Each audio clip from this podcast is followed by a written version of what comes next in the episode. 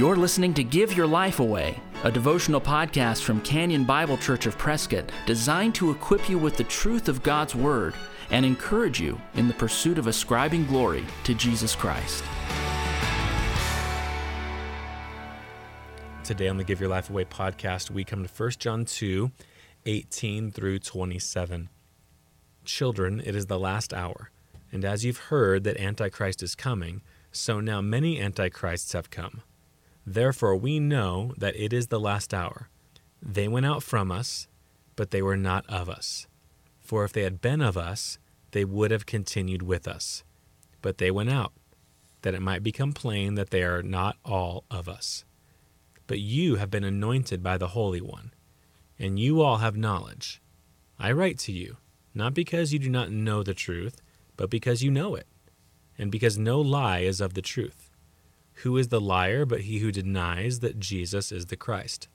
This is the Antichrist, he who denies the Father and the Son. No one who denies the Son has the Father. Whoever confesses the Son has the Father also.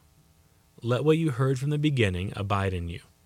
If what you heard from the beginning abides in you, then you too will abide in the Son and in the Father. And this is the promise that he made to us eternal life. I write these things to you about those who are trying to deceive you. But the anointing that you received from him abides in you, and you have no need that anyone should teach you. But as his anointing teaches you about everything, and is true, and is no lie, just as it has taught you, abide in him.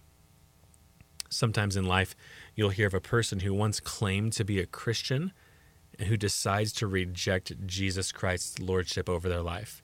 They, in a sense, walk away from him. They question who he is and the truth that they once claimed to believe.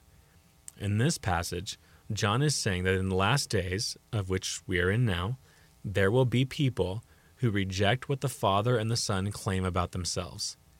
These people, known here as antichrists, end up leaving the faith because they never truly belong to it.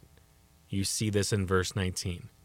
The true believer is not swayed, however, by lies about Christ. When somebody tells them that Christ has not always been God, or wasn't fully God, or wasn't fully man, or isn't the only Savior to bring God to man, they don't believe it. Christians don't believe those things. Why? Why do true believers refuse to believe lies about Jesus? The answer? Because of the Holy Spirit.